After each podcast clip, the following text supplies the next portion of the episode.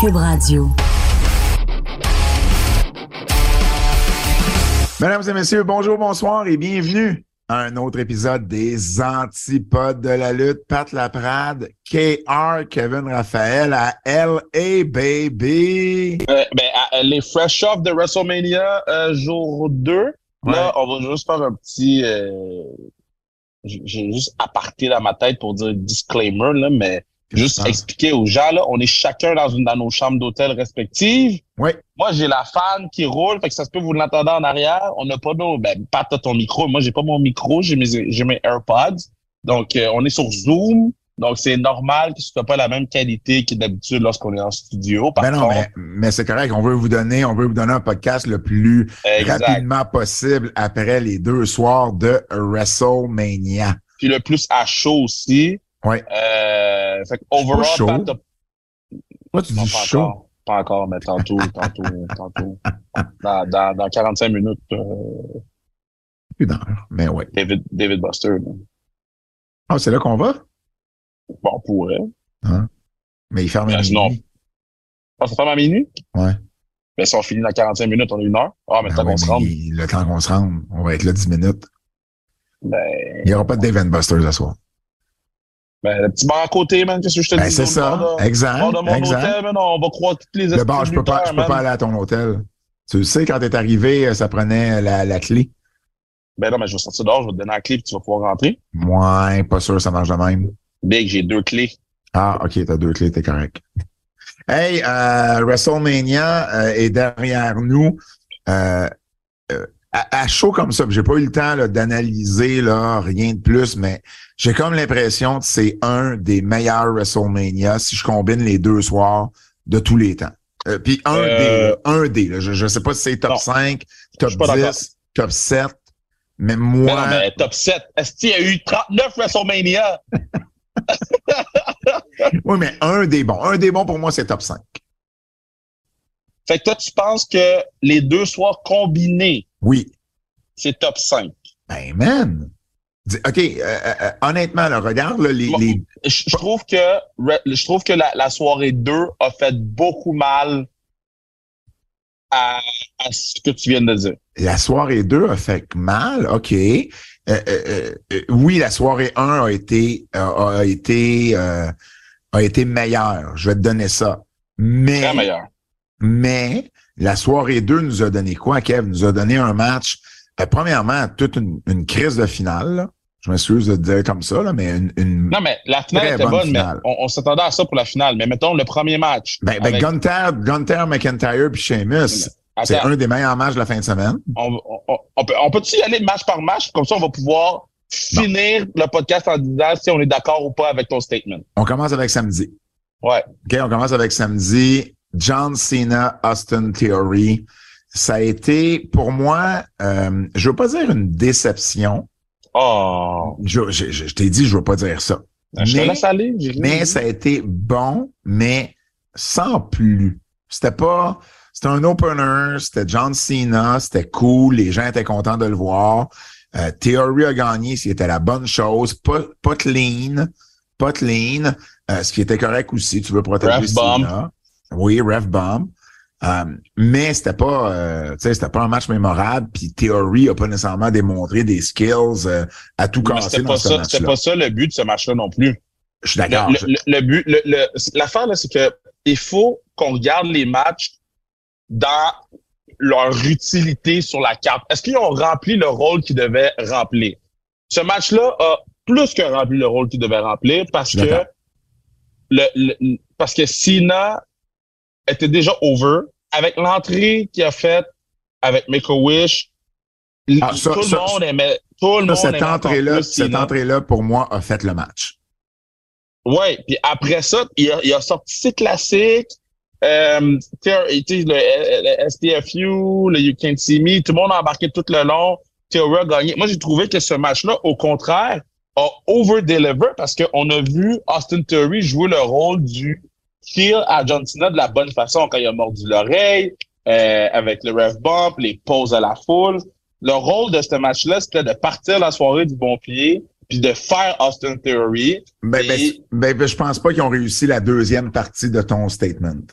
Je pense pas qu'Austin Theory est plus haut et plus... C'est sûr qu'il est plus haut. Non, mais... Pas pour moi. Le build-up était plus fort, je trouvais, qu'après le match. Non, mais c'est sûr que Austin Theory est plus haut. Il était linké avec John Cena. Mettons, les fans là qui étaient au... Puis le vrai chiffre, on va l'avoir au Q2, là, quand ils vont faire l'appel des investisseurs, mais le chiffre qu'il y avait dans le stade. Mettons, il y a... Il y avait là... tu vois, là, c'est sûr qu'il n'y avait pas 80 000, là, ni un soir, ni l'autre. Quelqu'un du stade, j'ai parlé à quelqu'un qui a parlé à quelqu'un du stade, la personne a dit, d'après, puis la personne travaille là, puis d'après elle, il y avait entre 65 et 70. Bon. Moi, j'évalue ça à 70, 72. Fait que, tu sais, mais il n'y avait pas 80, là, ça, c'est sûr. Mais peu importe, c'est une super crowd. Ce que je veux dire, c'est que sur le 70, 72, ouais, t'as peut-être 20 000 qui connaissaient pas Austin Theory. C'est des gens qui se sont pointés, que le non WrestleMania a vendu, okay, qu'ils n'avaient jamais vu Austin Theory avant, puis que là ils ont vu Austin Theory avec John Cena, puis en fait on l'a eu ce gars-là. Okay, il y a beaucoup de gens que... Je vais te dire ça autrement. Pour moi, c'était pas la meilleure performance d'Austin Theory.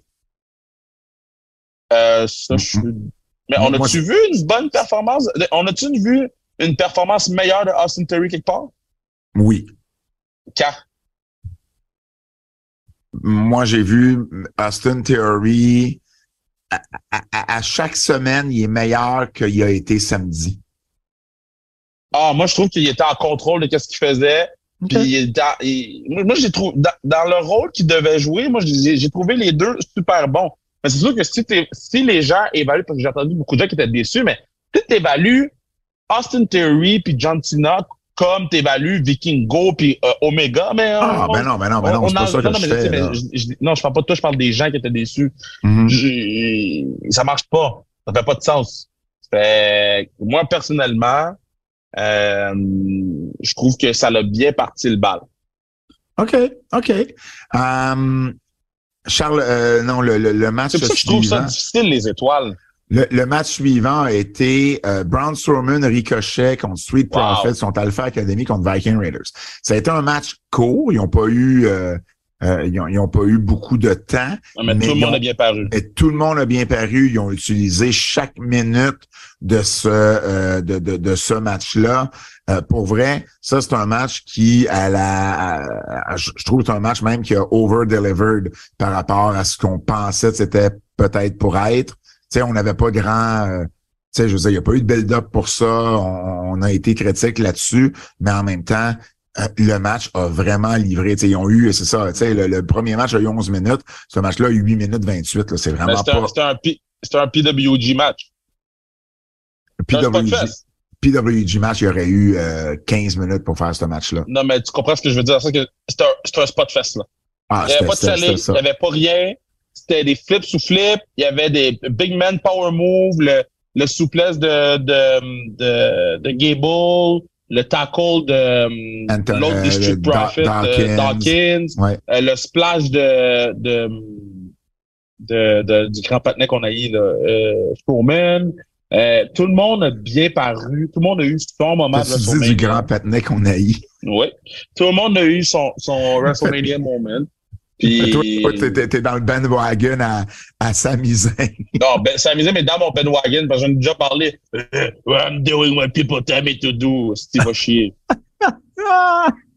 Pour ceux qui savent pas, allez voir la conférence de presse de Sami et Kevin où Sami se met à imiter Braun Strowman en disant well, I was over, have you heard my pop? You know, mais il y a l'air de même. Là. Ouais, exact. La phase selon l'expérience que j'ai eue. La phase de Kevin Owens, elle est priceless.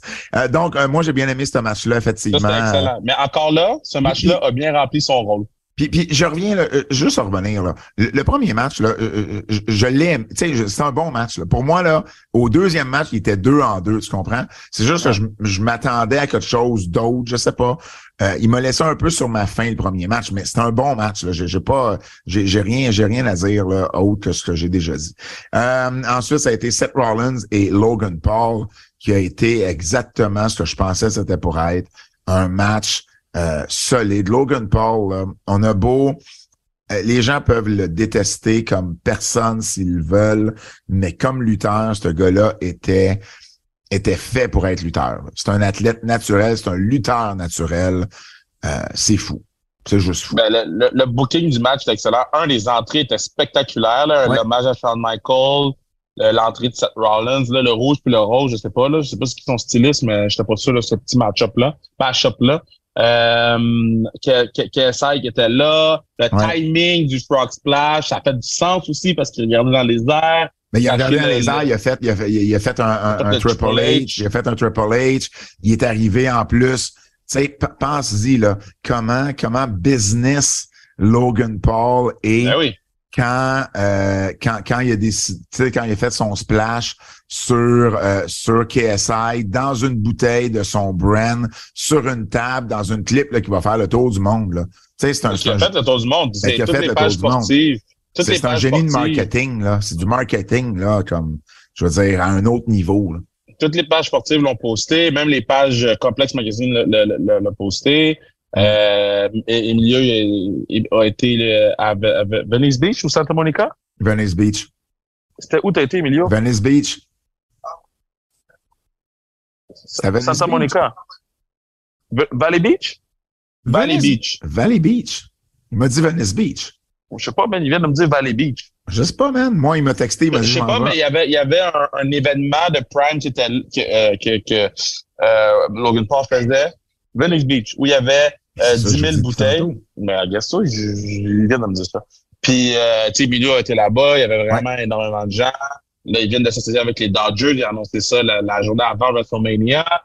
Il est associé avec la UFC, clairement. Il est associé avec WWE, parce que WWE n'aurait pas laissé un produit comme ça à la télévision. Un placement de produit, ouais. Un placement de produit à la télévision comme ça, sachant que ils ont vendu tout ce qu'ils pouvaient vendre qui existait dans l'histoire de l'humanité de WrestleMania. Là. Tout ce qui reste, c'est qu'ils mettent une pub sur un de leurs lutteurs. Là. C'est la dernière fois qui reste.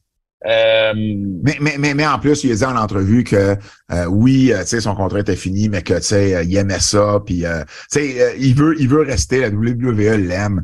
Je veux dire, c'est juste une question de signer un document. Là, je veux dire, je pense pas qu'on a vu Logan Paul pour la dernière fois à la WWE. Non, mais non. Tout le monde veut travailler ensemble. Dans ce temps-là, c'est facile, tu sais. Ils vont finir par s'entendre. Mais ça a été un excellent match. On reviendra à la fin avec nos top 3 ou nos top 5 de meilleurs matchs, mais je pense que celui-là, on va en reparler. Becky Lynch, Lita, Trish Stratus contre Damage Control. Ça a été... Premièrement, Seth Rollins a battu Logan. Là. Ça, fallait le mentionner. Oh, là, c'est ce qu'on avait prévu. Puis les Street Profits ont gagné le multi-man. Moi, ça avait été ma prédiction, d'ailleurs, les Street Profits.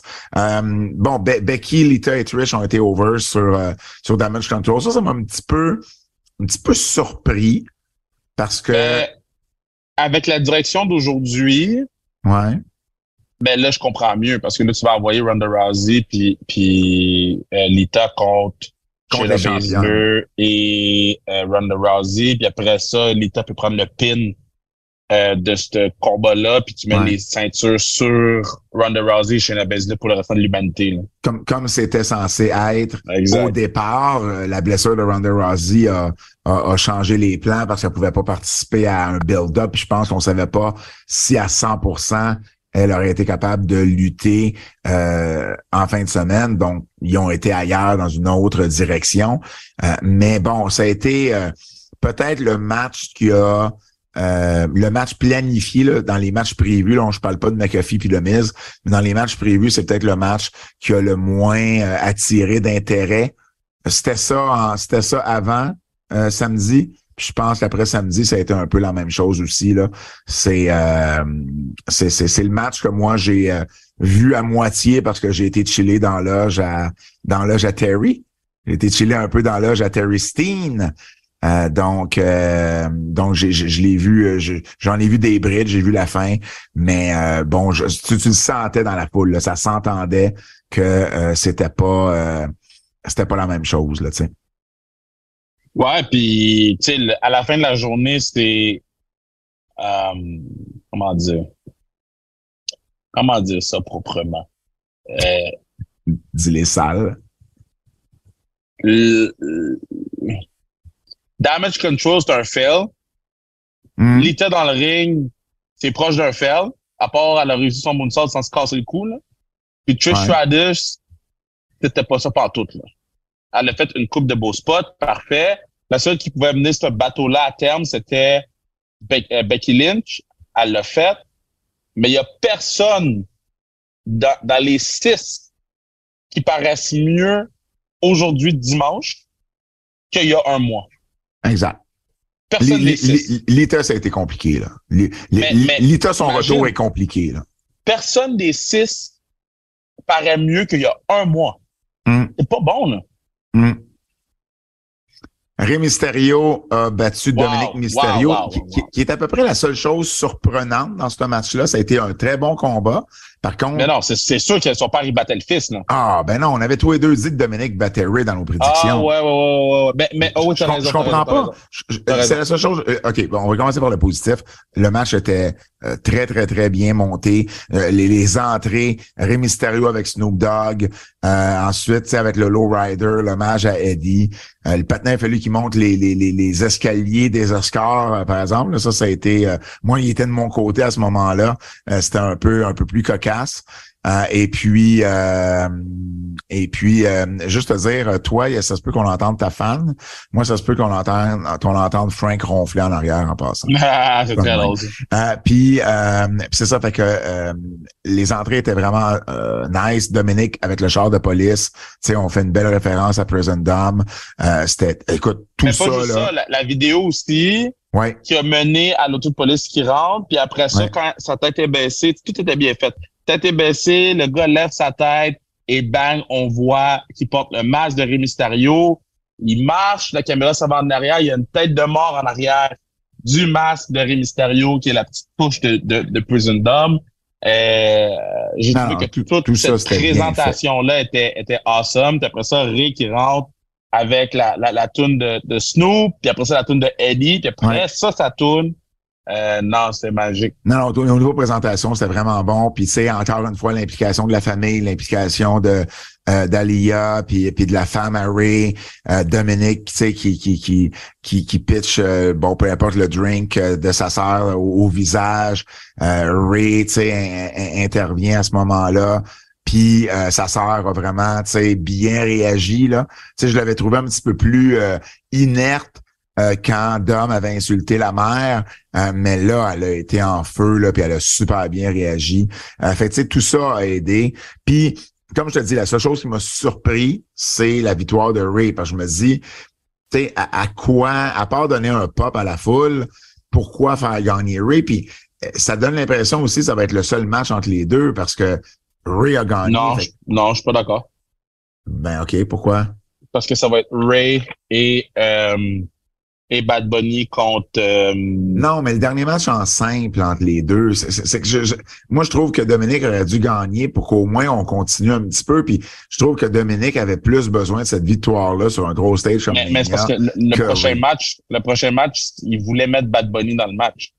Ben ça c'est parce que le prochain match, c'est Backlash à Porto Rico. Fait que ça risque d'être... Ça risque d'être Bad Bunny puis Rey contre Dom puis Damien Priest. C'est ça. Fait que leur booking, c'est pour mener vers ce match-là. Je comprends, mais Dominik aurait pu gagner puis tu pourrais avoir ce match-là quand même. Ouais, mais là, Dominik, il peut challenger Bad Bunny parce que c'est Bad Bunny qui l'a fait perdre.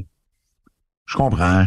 Fait que là, Dominik, là, il peut dire, j'ai perdu contre mon père a eu besoin de Bad Bunny pour me battre, puis qu'après ça, les deux gars, ils challengent les deux autres. Moi, je trouve que dans cette optique-là, ça fait du sens parce que Bad Bunny est intervenu. Si Rey avait battu Dom clean, là, ça aurait fait pour moi moins de sens, puis là, ça aurait peut-être plus été aligné avec nos prédictions. Ouais, peut-être. Je suis pas en désaccord avec ça. Mais bref, ça a été un excellent combat. Puis, tu sais, une fin qui avait une logique. Puis, pour vrai, rendu là, tu sais, on avait quand même un bon show entre les mains. Puis ça s'est juste amélioré. Rhea Ripley qui a battu Charlotte Flair 23 minutes.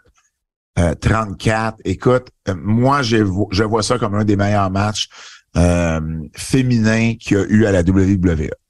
Tu vois, ça, je suis capable de dire il est top 5, peut-être même top 3. Il est top 5. Je suis capable de dire ce match-là, il est dans le top 5. Tu vois, là, j'ai cage match là, devant moi, là. Puis, tu sais, si on est rendu là, à Rhea, là, si on revient en arrière un instant, là, Austin Theory, Cena, là, ça, c'est les fans là, qui rate, tu sais, sur 10. Ils ont donné 5.11 à Theory, Cena. Oui, mais encore une fois, je reviens au point que ça dépend, c'est comment tu vois. Non, ça dépend de tes attentes aussi. Non, je comprends. Ben, c'est le rôle du match. C'est, chaque match a une position sur la carte et chaque match doit jouer un rôle sur la carte. Si les fans, ils comparent ça à d'autres matchs parce qu'ils mettent ça sur 10, puis que le 10, c'est Vikingo, Omega, puis que 0, c'est Vince McMahon contre Pat McAfee, ben ils vont donner 5, c'est sûr. Là. C'est un excellent comparatif d'échelle, je trouve, que tu viens de donner là entre Vikingo, Omega, puis McMahon et McAfee, ça me fait rire. Le four-way tag, ils ont donné 7.58. Le Rollins, Logan Paul, 7.98. Le 3 contre 3, 5.99, donc pas loin de 6.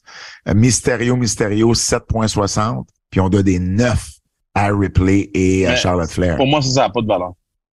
Ben non, mais c'est pas vrai, ça n'a pas de valeur parce que ça vient quand même des fans et ça vient pas juste d'un individu, mettons, comme Dave.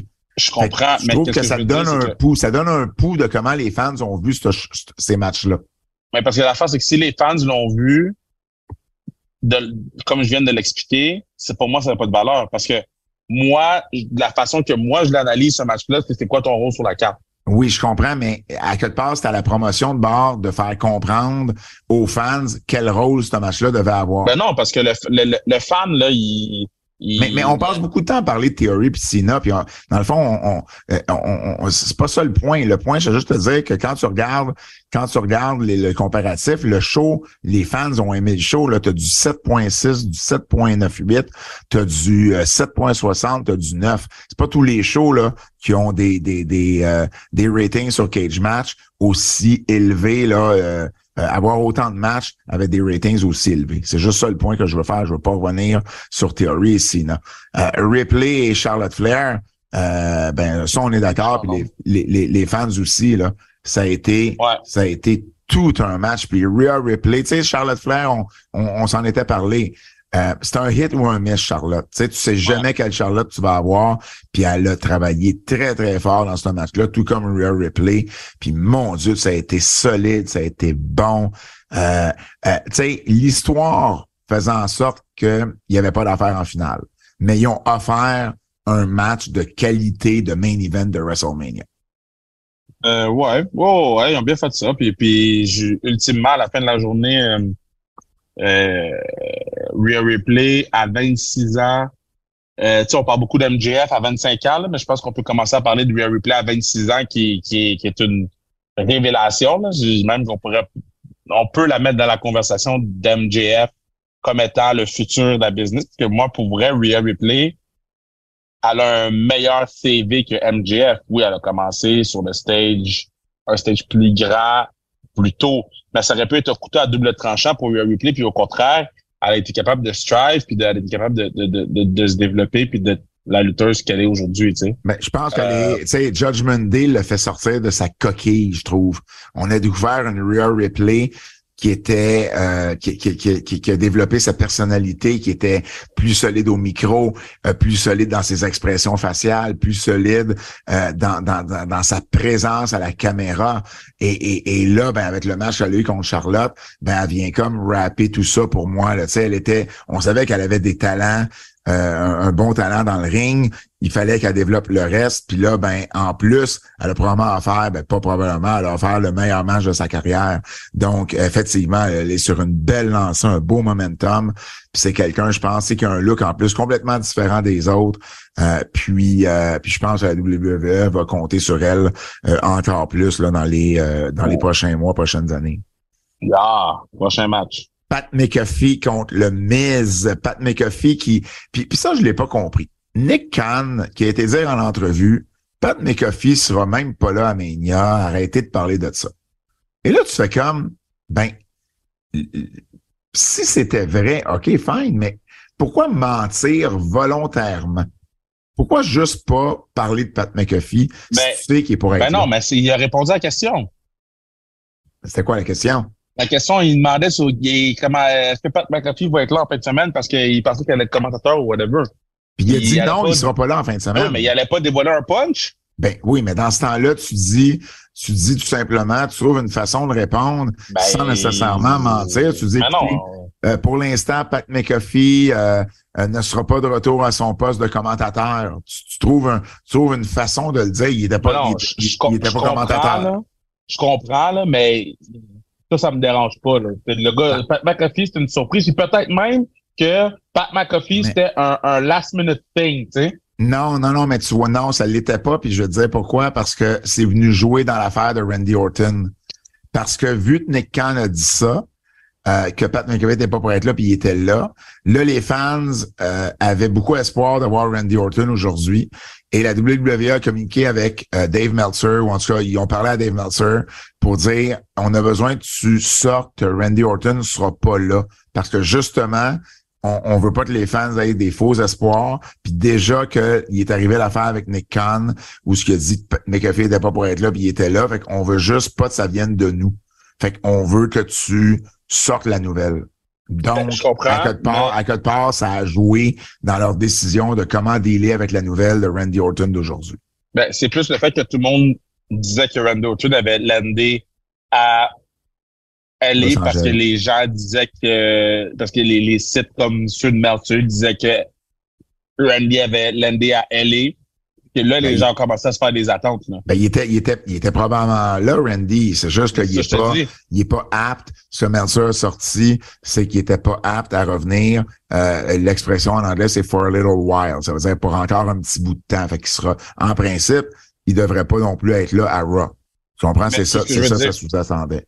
Moi, pour moi, mon point, c'est que ça me dérange pas que Khan, il a dit que le gars, c'était une surprise. Là. C'était pas un moment important là, du show. Là. Il s'est fait poser une question sur Pat McAfee. C'est un mec qui s'attendait même pas à se faire poser une question sur Pat McAfee.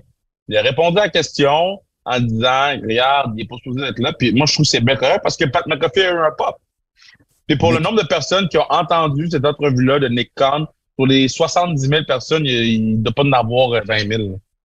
McAfee, avec le Miz, ça a duré 3 minutes. Là, c'était pas. Ce que j'ai pas aimé de tout ça, c'est que ça a été très très long entre Rhea Ripley, Charlotte Flair et la finale. Tu sais, il y a eu ce match-là. Il y a eu un qu'est-ce qu'on a eu? Il y a eu d'autres choses aussi qui s'est passé. On a eu des pubs. On a eu des pubs. Et après ça, on a eu Miz, on a eu Snoop. Non, il y a eu un chanteur qui est venu, un rapper qui est venu aussi. Ça, c'est pour la présentation des Usos. Mais il me semble qu'il y avait eu d'autres choses. En tout cas, ça a été excessivement long. Pour un show de 4 heures où on était déjà rendu à 3h30, je pense pas que, tu sais, habituellement, ce genre de match-là, c'est là pour venir, tu sais, un peu calmer la foule pour la repartir. Sauf que c'est dangereux de faire ça si c'est trop long quand on est déjà rendu à 3h30 de show pour justement que la foule... Je pense pas que ça a eu d'impact. Ah, jour 1, ça n'a pas eu un impact. Jour 2, ça a eu un impact. Mais jour 2, on n'a pas vécu la même longueur entre deux matchs. Oui, c'était bien plus long. C'était bien plus long jour 2 que jour 1. Qu'est-ce qui a été plus long? Entre le match de Balor puis le match de Edge. Entre Edge et Balor puis la finale. Ça a été extrêmement long. Ben, c'est parce que les entrées ont été extrêmement longues. Non, entre les deux, ça a été vraiment long. On a eu 2 pubs. On a eu le recap complet de l'entrée de Seth Rollins. On a eu l'entrevue backstage de Bianca Belair. On a eu le segment Miz contre Shane McMahon qui a été coupé court. Ça a été long. Là, et quand, là, avant le dernier match, on avait fait 2h30 de show. Mm-hmm.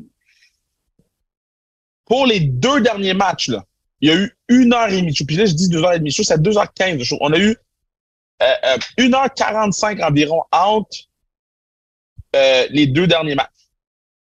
Pour les deux derniers matchs. Pour finir le show. 1h45? Le show a duré. Le show a fini à quelle heure ce soir? Le show a fini à 40, 45? Bon, ça veut dire que le show a eu 3h40 de temps. Ouais. Fait que ça marche pas ton calcul. Mettons, là, on a eu 1h15. 1h15, là, ça a plus d'allure. Mais t'as une finale. T'as une finale qui a duré 34 minutes avec des entrées d'à peu près 15 minutes. Fait que t'es rendu à 50 minutes juste pour ce match-là. T'as un autre match qui a duré. Le LNSL a duré 18 minutes avec les entrées. Ça a été des longues entrées, eux autres aussi. Fait que c'est un 30 minutes. Fait 30 minutes plus 50 minutes, il est là ton 1h15. Là. Mais ça donne. Mais non, mais si tu calcules 1h15 puis 1h15, ça fait 2h30. Je comprends pas. T'as dit, on était rendu à 2h30 de show quand Edge et Balor ont commencé. Si le show a duré. Tu mélangeais avec les heures, man, de décalage horaire, là. Mais on te parle pas d'heure de. On ne parle pas d'heure de décalage horaire, on parle juste de temps. Le show a fini vers moins. Oui, vas-y. Qu'est-ce que je dis, là, c'est quand le show a commencé, le show a commencé à 5 heures. Le show a commencé à 5 heures. Heure de nous. Fait que il a fini vers quoi? 9h moins 20, 9h moins quart. Ouais, exact. Ça veut dire qu'il a duré 3h45 de show. Exact. Mais les deux derniers matchs ne sont pas arrivés avant l'heure et demie jusqu'à la fin du show. Les deux derniers matchs, à 7h30, c'est là que si je me trompe pas, que le Hell in a Cell a commencé. Là, je regarde. Ça veut dire que, ben, je pense, là, écoute, c'est arrivé un petit peu avant. Mais moi, j'ai pas senti que ça avait été aussi long. Ah, moi, j'ai senti que ça avait été plus long, puis okay. J'ai senti que les pubs étaient plus rejetées par la foule pour WrestleMania 2. On pourra checker au pire avec l'enregistrement, avec le network, avec l'enregistrement télé. Moi j'ai trouvé que le samedi ça avait été long entre les deux, indépendamment de si c'était plus long qu'à soir ou pas. Mais on a fait la même chose. C'était un peu le même pattern, là. C'est qu'on voulait vraiment donner un downtime entre les deux. Mais moi je trouve que c'est de valeur parce que c'est là qu'il y aurait c'est là qu'il pourrait couper un peu. Tu sais, t'es pas obligé de donner un show de 4 heures. Tu peux donner un show de 3h15, puis ça serait correct. Je suis d'accord. Ça nous amène à la finale de samedi, puis ça, la finale, écoute. Si on trouve quelque chose de négatif à dire sur cette finale-là, on est aussi bien d'arrêter d'écouter la lutte, parce que pour vrai, ça a été exactement ce qu'on voulait. Tu sais, on savait pas si c'était pour faire la finale. On savait pas si c'était pour donner les titres à Kevin puis à Sami. Et ça a été oui, le match a livré. Ça a été un excellent match. Ça a été tout ce qu'on voulait et plus. Pour vrai, là, c'est incroyable ce qu'on a vécu là, live. Les gars qui avaient leur petit logo de la PWG sur leur short.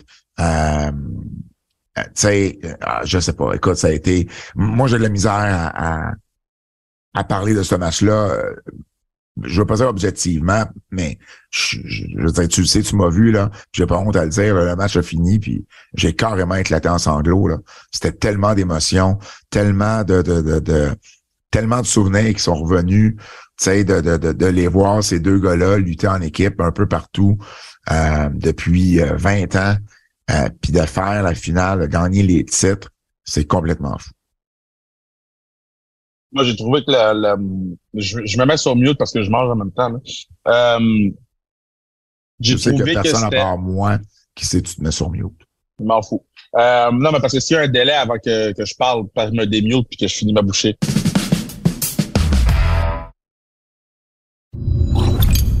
Moi, j'ai adoré le match parce que le match a été indicatif de l'histoire du début jusqu'à la fin. Du clin d'œil de Sami au début du match à Jay où on brisait le quatrième mur comme le quatrième mur a été brisé plusieurs fois dans la storyline du Bloodline jusqu'à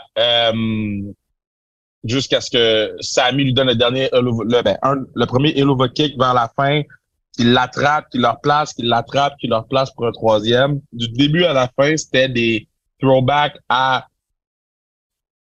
la storyline. J'ai aimé le fait que c'est seulement ces quatre-là, il n'y a pas eu une intervention de solo. Il n'y a pas eu par les mines. C'était vraiment les quatre gars, that's it. On regardait ça pour asseoir, je comprends, ces interventions-là. Là. C'était bien 100%, correct, mais j'ai aimé le fait qu'on garde ça pour ces quatre gars-là qui ont cut une promo exceptionnelle, les quatre ensemble, vendredi pour vendre le match. SmackDown, là, quand ils ont ouvert SmackDown, là. À ce moment-là, là, c'est bon, on se le cachera pas, là. Moi, de ce que j'ai compris, là, ça n'a jamais été une question que c'était pas ce match-là qui faisait la finale. Mais quand j'ai vu les promos de vendredi à SmackDown, on a débuté avec celle des Usos, puis Kevin et Sami, puis on a fini avec Roman et Cody. Pour moi, là, c'était le plus gros hint, le plus gros indice que c'était les deux matchs qui faisaient la finale. Et ça a été deux des plus gros segments qu'on a eu à SmackDown d'ailleurs vendredi. Puis donc le match pour moi il était exceptionnel. Et après ça, tu sais, moi naturellement je les connais pas comme toi tu les connais, mais avec le travail qu'on fait à TVA Sport, j'apprends un peu plus à les connaître.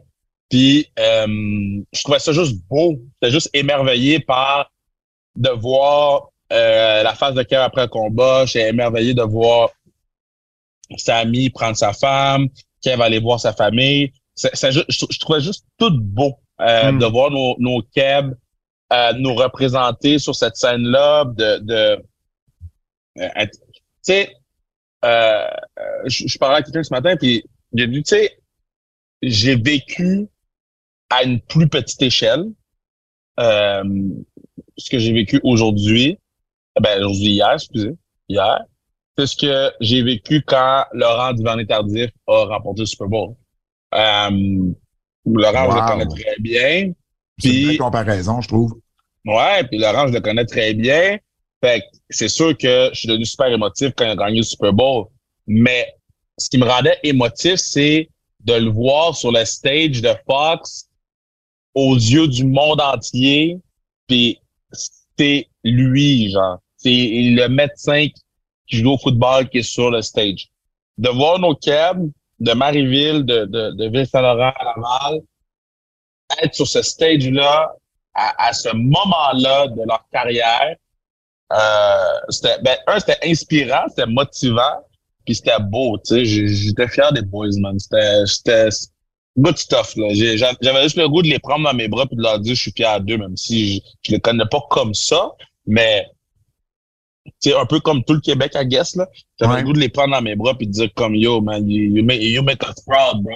Ah, tellement, tellement, tu sais, puis tu vois aussi la qualité, tu sais, on le sait, c'est des lutteurs exceptionnels, la qualité d'êtres humains qu'ils sont. J'ai parlé tantôt, tu sais, du logo de PWG parce qu'il était à Los Angeles puis c'est une compagnie qui les a aidés beaucoup. Mais en conférence de presse, tu sais, Kevin qui a...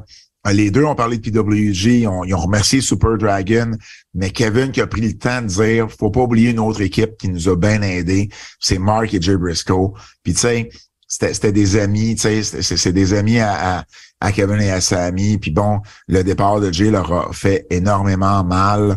Et je trouvais que c'était tellement humain de Kevin de les remercier de cette façon-là. Puis tu sais, même la WWE qui a repris cette clip-là pour la mettre, ce qu'il aurait peut-être pas fait à tout le temps, tu sais, si on recule 15 ans en arrière ou whatever, mais j'ai trouvé ça le fun mais j'ai trouvé ça un beau geste qu'on reprenne cette clip-là, qu'on la partage, puis Kevin d'avoir fait ça, tu sais, ça démontre le genre de personne que ces deux gars-là sont, puis je trouve que ça ajoute, c'est un peu comme Laurent. Tu sais, Laurent, là, tu sais, c'est une bonne personne de ce que je connais de lui, puis de ce que tu m'en parles, puis de ce que les autres parlent de lui. Fait que t'es encore plus content quand des bonnes choses comme ça arrivent à des bonnes personnes. Puis je pense que c'était la finale parfaite pour nos deux Québécois à tous les niveaux, là. Ça a été numéro un. C'est parce que tu te dis good guys do win. Les bons gars, ils finissent par gagner, puis c'est comme ça je l'ai vu avec Lo, comme ça je le vois avec Kev et Sami.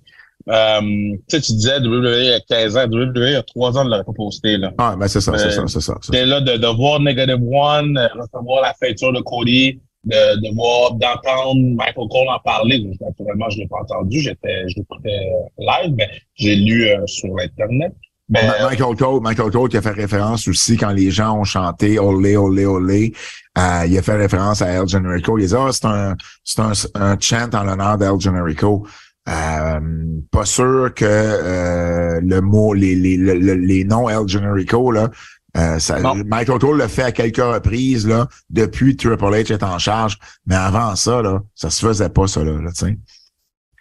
Et le call de Michael Cole quand Sami kick out du 1D. Hey, Michael Cole, c'est une renaissance de Michael Cole, puis il est en train de s'établir comme étant l'un des meilleurs de tous les temps. Si vous avez la chance d'aller voir là, sur l'Instagram de la WWE, ils l'ont mis en reel, c'est complètement fou, là, puis il est intense, puis il est dedans, puis il réagit comme si on venait d'atterrir sur la Lune pour la première fois, là, c'est complètement fou.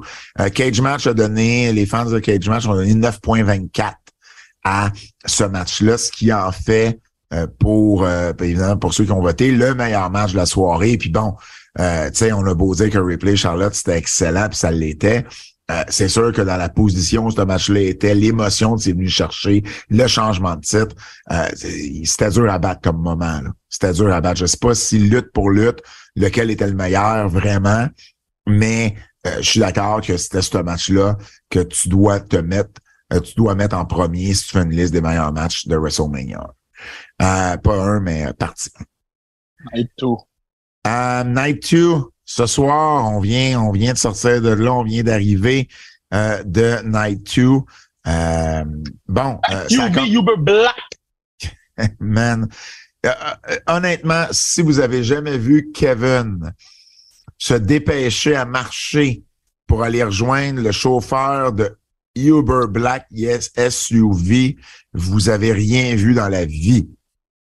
T'es on the move, là. T'es dans une zone, c'est drôle à voir aller. Et merci de nous avoir... Je vais prendre 2 secondes pour remercier tous les fans qu'on a rencontrés, des fans des antipodes. On a rencontré une couple de Kev. On a rencontré aussi une couple à l'hôtel. Vraiment, vraiment cool de savoir que vous écoutez le pod et que vous avez fait le voyage pour WrestleMania. Pour certains, c'était l'an premier. Mm-hmm. J'espère que ça vous a donné la piqûre pour... puis ça coûte très cher WrestleMania, je sais, là, mais tu sais, pour dire dans 2 ans je retourne, tu sais, donc très cool de vous rencontrer. Ouais, puis l'année prochaine, ben pour ceux qui ont un budget un peu plus limité, Philadelphie, c'est quand même une destination, peut-être pas pour toi, Kev, mais c'est une destination qui se fait en voiture, là. Je l'ai fait souvent à Philadelphie, donc tu sais, c'est déjà moins cher qu'un billet d'avion. Donc c'est peut-être aussi pour Montréal, surtout pour la côte Est, ben, c'est une destination qui est peut-être moins dispendieuse. Brock Lesnar, Omos qui ouvre, puis on en avait parlé, hein. C'est toi qui avais amené le point. Brock, s'il n'est pas prêt à être main event, il aime mieux être premier match. Et c'est ce qui est arrivé. Brock a battu Omos en 4 minutes 55. J'ai fait un tweet. L'entrée de Roman a legit été plus longue que le match de Brock et Omos. L'entrée de Roman, c'est 7-8 minutes. J'ai été surpris, moi, de voir Brock remporter le match sur Omos, comme j'ai été surpris de voir Dominik Mysterio perdre, dans le sens où, pour moi, Brock n'a rien à gagner de battre Omos, tandis que, surtout si, tu sais, il a fait une entrevue en disant qu'il savait pas pour combien de temps il y en avait encore, là. C'est Brock, là. C'est peut-être une technique de négociation. C'est pas la même chose. Pour aller chercher plus d'argent. Mais ce que je veux dire, c'est Omos aurait plus bénéficié d'une victoire contre Brock que l'inverse. C'est pas la même chose parce que Ray puis Dominik, l'histoire se poursuit. Omos puis l'autre, là, puis Brock, là, c'est terminé, là. Ben, je le souhaite, en tout cas. Mais non, mais Omos peut pas rien faire après ça. C'est fini.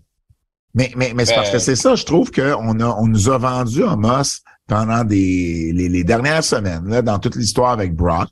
On essaye de nous le vendre comme le prochain, tu sais, dans le média de John Kett, on a assisté vendredi, le MVP, là, J'en ai entendu quelques-unes de ces entrevues là, en attendant de faire la mienne, puis même avec la mienne. Puis clairement, là, ce qu'on a demandé à MVP, c'est de vendre Omos comme étant le géant moderne de la WWE. C'est peut-être pas dire qu'il va être meilleur que le géant Ferré qu'André, mais de dire que ça va être le meilleur géant de l'ère moderne de la WWE.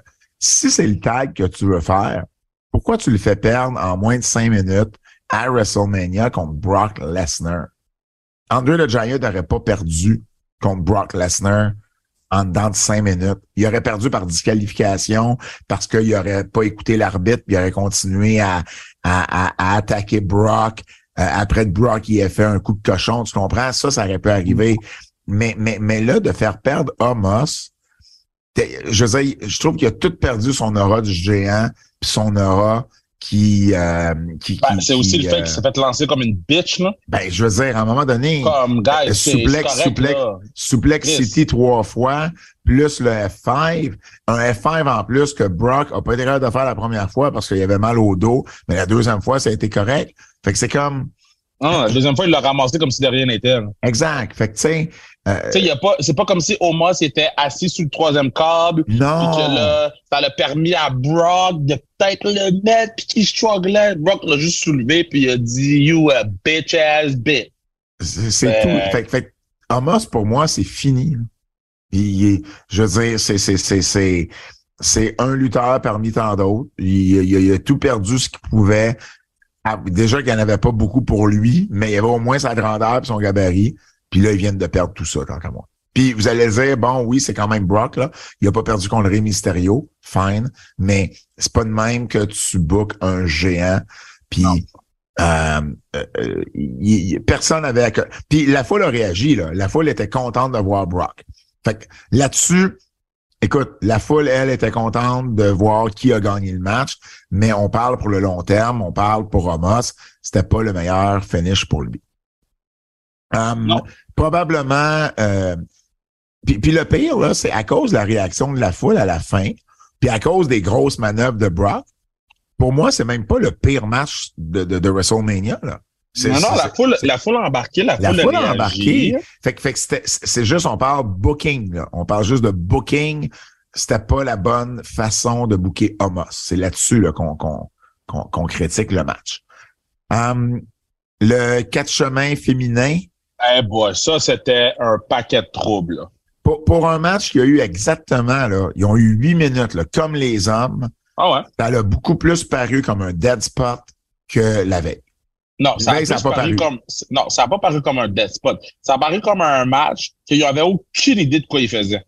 Il n'y avait aucune. C'est souvent ce genre de match-là, comme Booker, que tu vas mettre dead spot parce que tu crains justement à ce résultat-là. Oui, mais oui, puis non, là, Jericho a été le deuxième match avec Kevin Owens. C'est pas tant ça le point. Non, c'est pas pareil. Le deuxième match, le dead spot, c'est pas toujours le deuxième match. Quand Jericho et Kevin ont fait le deuxième match, tu as une carte de 14 matchs. Le dead spot va arriver plus tard dans la carte. Sur une carte de 6 ou 7 matchs, c'est le deuxième qui est le dead spot. Il était exactement booké là.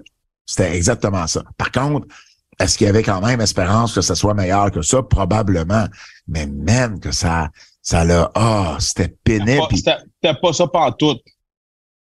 Ronda est arrivée à la fin, là. That's it. Oui, Ronda, tout ce qu'elle a fait. Non, mais c'est la seule affaire de ce match-là que j'apprécie, c'est que c'est une victoire heel. C'est une victoire heel où Ronda est arrivée juste à la fin. Puis bon, ça faisait en sorte qu'elle pouvait protéger son bras un petit peu. Fait que ça, c'est correct. Mais le reste du match, tu sais, ils ont essayé, là. Ils ont essayé les dives. Ils ont essayé, mais ça l'a jamais levé, là. Tu sais, ils ont fait un gâteau, mais le gâteau a jamais levé, là. Le highlight, c'est la robe de Chelsea Green, là. Chelsea Green, outfit de la soirée. Je suis d'accord avec toi là-dessus. Non, mais sérieusement, là, avant le match, on savait que c'était pas en forme, puis le match t'es pas en forme. Ma bad, là, le match t'es pas en forme. Fait que là, t'as déjà le premier match que t'es pas en forme, puis le deuxième match que t'es pas en forme. Ouais, mais au moins le premier match, il a fait réagir la foule. Le deuxième match... Mais le premier match, t'es pas en forme pareil. Il a fait réagir la foule Mais il était la moitié moins long. Tu sais, il y avait plus d'avantages. Mais il était pas en forme pareil. Sur les 6 matchs, Sur les 6 matchs, les 2 premiers étaient pas en forme. Troisième match, championnat intercontinental, Gunther qui a gardé ça sur Drew et Sheamus. Ça, j'avais dit que ce match-là pouvait être un show stealer. Ça avait le potentiel d'être le meilleur match du week-end. Et définitivement, ça a été un des meilleurs matchs du week-end. Écoute, à tous les niveaux, je trouve que ce match-là a livré. Tu sais, qu'on sait, quand Sheamus et Drew se sont mis à deux sur Gunther là, pour faire les coups d'avant-bras dans les câbles, puis les chops de Drew, tu sais, c'est un match de poids lourd, un match d'homme fort, tu sais, un match de gros bonhomme, tu sais, qui se donne des claques, là, qui, tu sais, t'as quasiment mal, tu sais, à chaque coup qu'ils se donnent, là. Ils ont travaillé fort. Évidemment, Sheamus et Drew ont une chimie de feu. Et puis, Gunther, c'était la bonne personne aussi à gagner. Je voulais, tu sais, on disait souvent, là, puis on l'avait dit la semaine dernière, Gunther avait plus à gagner en gardant son titre dans ce match-là que Sheamus et Drew de remporter le titre. Et ça, on a fait la bonne chose ici. Puis, c'était bon. Banger after banger after banger after banger after banger after banger. On veut-tu continuer? Non, ça va aller, ça va aller. Je pensais même que tu avais pesé sur repeat. Ces 3 gars-là ont démontré pourquoi c'est des gars qui sont top of the food chain. Ces gars-là te donnent pas le goût d'embarquer dans le ring, puis c'est nice. Ils te donnent pas le goût. Tu vois Logan Paul aller, t'es comme, moi, je peux faire ça facile. Là. Puis je dis pas que c'est facile, mais tu vois Logan Paul, t'es comme, man, il a appris ça en 3 jours. Là. Je peux faire ça, moi. Puis j'exagère en disant 3 jours, naturellement, pour que les gens m'écrivent. Mais tu vois, Gunther, Sheamus, puis Drew, t'es comme même pas pleine lune, j'irais dans le ring avec ces 3 partenaires-là. Là. Puis il n'y en a pas beaucoup dans la WWE que t'es comme, non, man, non, hell, non. Puis ça, je trouve que c'est une denrée rare, puis c'est quelque chose qu'il faut prendre soin. Puis là, Gunther, comme tu peux le dire dans la conférence de presse, il est dans une autre stratosphère en ce moment-là. Là, Gunther, le ring minéral. Dans une autre stratosphère en ce moment, donc j'étais content aussi parce que ce match-là, c'est ce que je voyais. Moi, tu sais, on avait discuté avant là, dans les dernières semaines. Toi, tu voyais Gunther défendre contre un soir, contre l'autre soir. Moi, je voyais plus le three-way. Puis je pense que le three-way a été justement à la hauteur des attentes. Je pense que c'était le bon choix de la WWE de Paul Levesque d'y aller avec ce match-là. Puis pour vrai, là, sensationnel. Ensuite, on a suivi avec Bianca Belair qui a gardé le titre contre Asuka. Un autre très bon match. Pas aussi bon que Charlotte et Rhea si on veut comparer les 2 matchs en simple féminins. Mais n'empêche, un excellent match entre les 2. Qu'est-ce que tu as pensé que Bianca conserve le titre? C'est tout ça que tu avais prédit? Je me souviens plus ce que tu avais dit. J'avais dit que non, Connor remportait la ceinture, mais tu sais, Bianca, bon là, on est en train de pousser sa série de victoires. Là. Ouais. Elle parle de three-peat. J'aime le fait qu'on amène la connotation sportive à ça, three-peat. Même Roman avait le chandail de champion déjà fait avec le logo de Roman Reigns, un peu comme quand quelqu'un gagne la Coupe Stanley, ouais. Football, whatever. Le match était super bon. J'ai adoré l'entrée de Bibi, de Bianca Belair. C'est une belle référence aux jeunes filles, femmes black ou filles black de la région de LA. C'est de Compton, je me trompe pas, ouais. De Compton, ouais, exact. Compton, excuse-moi. D'entendre l'histoire de la dernière, la contorsionniste, là, que sa mère est décédée aujourd'hui, puis qu'elle a quand même performé, puis qu'elle était le highlight de cette performance-là. C'était spécial de voir Bianca Belair avec ces kids-là. Puis même après, lors de l'entrevue, de la voir avec les kids, c'était cool, man. Tout était bon. Maintenant, on fait quoi avec Kana, là? Ben, je sais pas. Déjà qu'on n'a pas trop compris l'évolution de cette transformation-là, plus WrestleMania s'en venait. Là, c'est sûr qu'en perdant ce combat-là, faut l'envoyer ailleurs. Et je ne sais pas, là. Je sais pas moi non plus, là. Est-ce que... écoute, tu sais, qui est en simple en ce moment? Tu sais, est-ce qu'on l'envoie contre une des filles, justement, du... Tu sais, une j'allais dire comme... Bailey, mais ça a été fait. Après ça... Ça a été fait. Chelsea Green, peut-être, qui commence à être un peu... Ça dépend non, aussi... elle n'est pas à ce niveau-là. Ben, je sais qu'elle n'est pas à ce niveau-là, mais il n'y en a pas... Ben oui, mais tant qu'à ça, il n'y en a pas beaucoup qui sont au niveau d'Asuka non plus. Raquel Rodriguez, peut-être. C'est quelqu'un que tu peux renvoyer contre... Ça ferait du sens. Contre Asuka. Mais nécessairement, faut que tu l'envoies ailleurs. Puis là, j'ai comme l'impression qu'Asuka, on lui donne le rôle de... quelqu'un qui va mettre over les plus jeunes, là. Je pense que c'est là qu'elle est rendue, peut-être, dans sa carrière, à tout le moins, avec la WWE.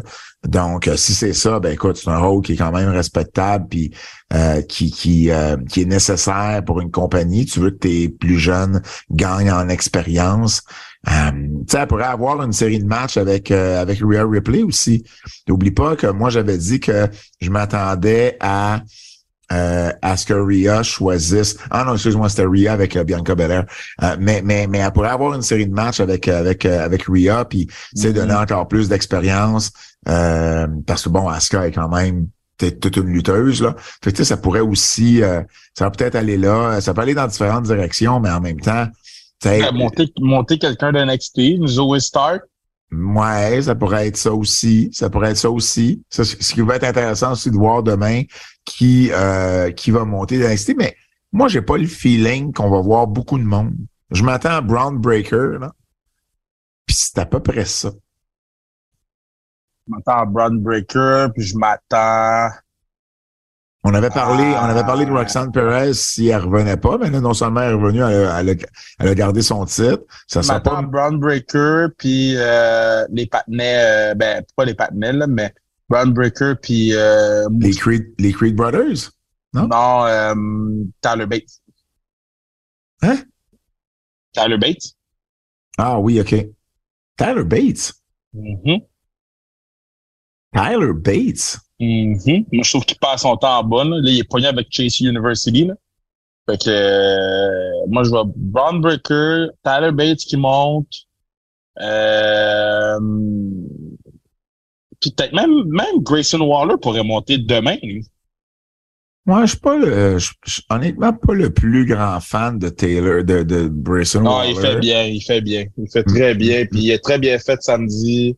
Mais visiblement, c'est quelqu'un que la WWE voit parce que c'est un de ceux d'NXT qui ont mis disponible au Junket le vendredi, alors qu'il n'y avait pas beaucoup de monde d'NXT. Là, il y avait lui et Carmelo Hayes. Donc, puis Roxanne Perez. Ah, Roxanne Perez, c'est vrai qu'il n'y avait pas été. Roxanne, elle les a toutes faites, hein. Elle les a toutes faites. Même chose pour Carmelo Hayes. Donc, ben, Charlotte MVP aussi. MVP. Un vétéran aussi. MVP, là, il est resté. Il restait même presque plus personne dans la salle. Puis lui, pour donner une idée aux gens, tu sais, Pat et moi, on pose des bonnes questions si c'est bon, là. Mais ils pognent des marques qui ont réussi à rentrer par je sais pas quel moyen, là. Puis que les entrevues, c'est super awkward. Puis comme nous, on les écoute, puis on est à côté, puis qu'on fait comme il y a un pauvre lui, là. Ouais, donc, non, félicitations. Puis vite, NXT. J'en parlerai mercredi de NXT. OK, parfait. Oui, parce que toi, tu y as été. Moi, finalement, j'ai skip NXT, mais je vais le regarder ou encore regarder certains combats plus tard cette semaine. Snoop Dogg a battu le Miz dans un match qui a commencé entre Shane McMahon et le Miz. Écoute, une blessure assez dur à voir, là, peut-être pas aussi dur que Dante Martin à AEW avec son pas AEW mais Ring of Honor, mais quand même leapfrog, McMahon qui retombe et là tu le vois, là ça marche pas, essaie de se relever, retombe à nouveau, verdict, c'est un quad qui est déchiré. Donc c'est pas Jojo, il est plus jeune, Shane, je sais pas à quel point il était. Ah, remarque que c'est un quad là, je veux dire, c'est arrivé à Triple H, c'est arrivé à plein de monde. Mais c'est peut-être un signe aussi que Shane devrait peut-être arrêter. Je sais pas à quel point il s'est entraîné avant ou pas. Il y a eu un gros pop, le pop était là.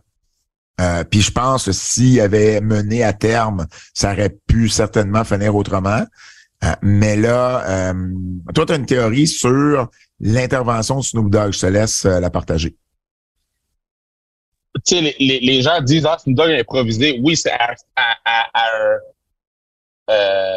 certains points, ils ont accéléré le processus.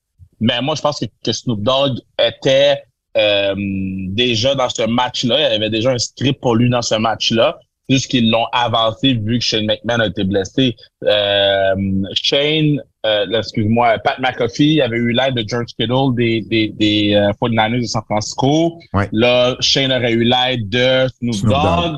Il n'y a pas eu de temps mort ou il n'y a pas eu d'hésitation ou whatever. Le premier coup de poing est arrivé, il est tombé, là, il ne savait pas trop quoi faire. Le Miz s'est relevé, clairement, le Miz, il a dit « frappe-moi », puis on s'en va vers le finish, puis il s'est placé. Fait, moi, c'est au contraire, c'est le Miz que je salue là-dedans, parce que le Miz a été un général, un général là-dedans, puis il était capable de bien voir la situation, puis gérer la situation, puis de faire en sorte que, OK, ben, check, c'est ça qui se passe. Ouais. D'ailleurs, parlant du Miz, Bobby Lashley, c'est-tu moi qui a mal compris ou on nous a dit samedi que Bobby Lashley lançait un défi pour WrestleMania? Mais c'est pas nous qui l'a dit. C'est Bobby Lashley qui a posté ça sur ses réseaux sociaux. Non, mais c'est ça. Mais on a pas mal compris, là. Il y a vraiment cette arrivée, là. On n'a pas rêvé ben, ça. Il l'a mis sur ses réseaux sociaux. Maintenant, est-ce que ça fitait avec ce que la WWE voulait faire ou non? Mais si lui a fait ça, puis que la WWE lui avait pas confirmé qu'il y avait un match, il devait pas être content parce qu'habituellement, la WWE, pas ça, quand un lutteur va parler, mettons, d'un match que la WWE veut pas livrer. Ils l'ont quand même présenté. Je comprends. Il y a eu son pop, il y a eu sa tourne. Non, je comprends, mais c'est quand même pas un match. Si t'attends à voir lutter Bobby Lashley, à cause de la promo qu'il a fait, c'était pas un match. Hell in a Cell, Edge qui a battu Finn Balor. C'était super bon. Excellent match. Finn Balor qui a été blessé lui aussi dans ce combat-là. Tu lisais tantôt là qu'on s'en venait dans ton Uber Black SUV que il avait été ils l'ont tout simplement quand la docteur est arrivé, ils l'ont simplement ils ont fermé la cicatrice, là, ils l'ont broché, puis là. Ben, ils l'ont gelé, ils l'ont broché. Puis là, après ça, bon, les gens vont dire, ouais, mais là, pourquoi AEW, ça fait tout le temps, WWE? Avec tous les advertisers qui étaient à WrestleMania, qui devaient être dans les estrades, avec tous les futurs advertisers qui étaient là, je suis pas mal sûr que WWE était comme, yo, on n'a pas besoin de ça aujourd'hui. Surtout dans un contexte où, la grosse rumeur que CNBC a sortie, la grosse nouvelle, c'est que la compagnie serait vendue à Endeavor, qui est propriétaire de UFC. On vous en parlera plus mercredi en détail mercredi, surtout que c'est très possible qu'une annonce soit faite, là, même par le surtout temps de nous écouter le podcast. Vous allez boire de la bière, c'est bon. Edge, donc, c'était un excellent match. Edge devait gagner, je crois, ce match-là. Puis, tu sais, on avait dit que... man, moi, je suis pas d'accord, man. C'est foot Demon. Ouais, mais c'est pas la première fois qu'il perd. Oui, mais oui, je comprends, mais il faut qu'il arrête de prendre des pins. C'est le Demon. Il ressent pas la douleur. On l'a vu dans le match, il ressentait pas la douleur, il prend un pin. Ouais. Si, mettons, il avait tout perdu, sa peinture d'en face, tout, puis que là, c'est comme si le vrai Finn Balor, tu sais, comme si Edge prenait une serviette pis essuyait la face de Finn Balor. Ouais, là, tu vois, c'est Finn Balor. Là, après ça, t'es comme, ah, c'est plus le Demon, c'est Finn Balor qui prend le pin. Là, c'est une foute Demon qui prend le pin. C'est Batman qui a pu son saut, puis c'est Bruce Wayne. Là, je comprends ce que tu dis, là. Mais en même temps, moi, je pense que dans le storyline qu'on avait avec Edge et Finn Balor et le Judgment Day, je pense que c'était la bonne personne qui devait gagner ce match-là, c'était Edge. Mais je comprends ton point que à ce moment-là, ramène peut-être pas le Demon, mais le Demon te permet justement de faire des grosses entrées comme on l'a vu avec lui aujourd'hui.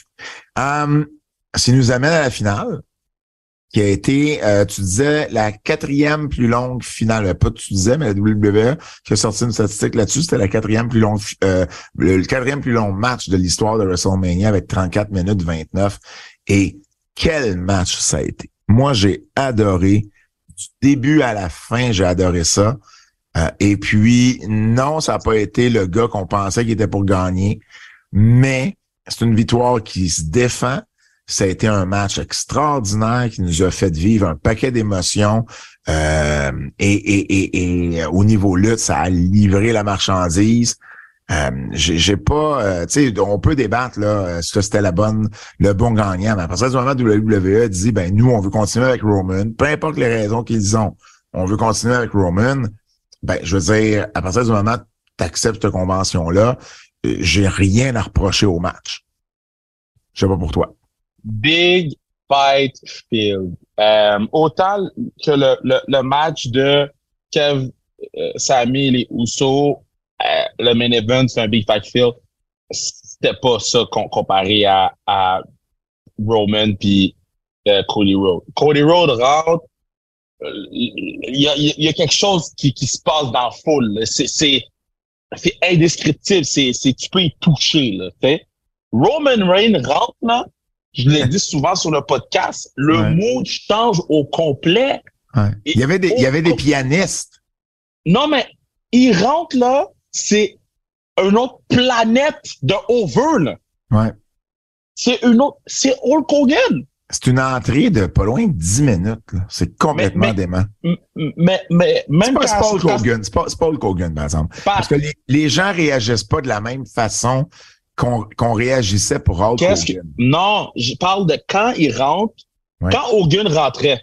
Oui. C'était le seul qui pouvait faire changer le mood comme Roman, qui pouvait changer le mood en ce moment à WWE. Je comprends. Mais c'est The Rock pis c'est Steve Austin. C'est The Rock pis Austin. Stone Cold. Stone Cold. Pour moi, Stone Cold, c'est différent de The Rock pour ça. Quand Stone Cold rentre, t'attends le glass shadow. La foule. T'attends le premier, là. Tout le monde se lève debout. Puis, il y a une confiance. La confiance de Roman en ce moment, là, c'est shit. C'est exceptionnel. Ah, absolument. Puis, vas-y. C'est Conor McDavid. Conor McDavid est sur la patinoire, là. Tu sais qui c'est. Roman Reigns est dans le ring, il sait qui c'est. J'ai aimé comment est-ce que on a justement amené les interventions dans ce match-là, qu'on a envoyé Solo au vestiaire, qui permettait aux Usos d'arriver durant tu sais, le ref bomb, les Usos arrivent. Kevin et Sami qui reviennent. Kevin qui avait des souliers jaunes. J'ai jamais vu Kevin avec des choses jaunes de ma vie, là. C'est main event Kev, là. Et tu sais, on a fait le commentaire en le regardant. Les boys vont avoir trouvé le moyen d'être dans les deux finales de WrestleMania cette année. C'est complètement fou quand tu y penses. Sort les Usos de là. Et ce que j'ai adoré, c'est tout tout ce qui a mené au gros falsi de Cody. C'est-à-dire, il fait le comeback à la Dusty avec les coups de poing, la série de coups de poing, le coup de bionique. Ensuite, il fait le coup dans les carotides de Dustin. Il fait 2 crossroads. Puis là, au moment où tu te dis, il gagne là-dessus parce que tu sais, t'as tout le build-up de toute sa famille, toutes les moves notoires de son frère et de son père. Et là, tu te dis, puis il n'y a plus personne, les Usos sont plus là, Solo est plus là. Et là, c'est le gars que des fois, on oublie quasiment qu'il est là tellement que l'angle a été fort avec les Usos puis Roman. Paul Heyman, qui joue son rôle de gérant comme il a toujours joué, et là, qui arrive sur le bord du ring, puis c'est comme, ah, shit, il restait lui, tu sais, où personne pouvait s'occuper, où personne s'est occupé. Et là, Solo revient caché dans un hoodie, Someone's Pike, puis là, Roman Gant, tu fais comme, wow. T'as réussi à protéger Cody, puis tu nous as fait vivre 1 million d'émotions dans ce match-là, justement de la façon dont ça a été monté. Pour vrai, c'était un masterpiece. Un masterpiece. La conférence de presse, c'était un masterpiece. Fait que revenons à notre argument du début du podcast. Ouais. Le soir 1, on s'entend, là, il n'y a pas eu de mauvais match. Il n'y a pas eu de mauvais match soir 1. Et le soir 2, il y en a eu 2. 1,5. Donne-moi 1,5. Brock puis Omos, c'était pas un mauvais match. 2. 1,5. 2. Moi, je suis pas Dave Mathieu qui donne des moitiés d'étoiles, là. C'est 2 mauvais matchs. Puis là, on s'entend qu'on compte pas là, les matchs du match. Non. Hey, ça sert un autre but, tu sais. Snoop Dogg puis Pat McAfee, là, c'est viral, tu sais, avec ces présences-là. Là, ça sert un autre but.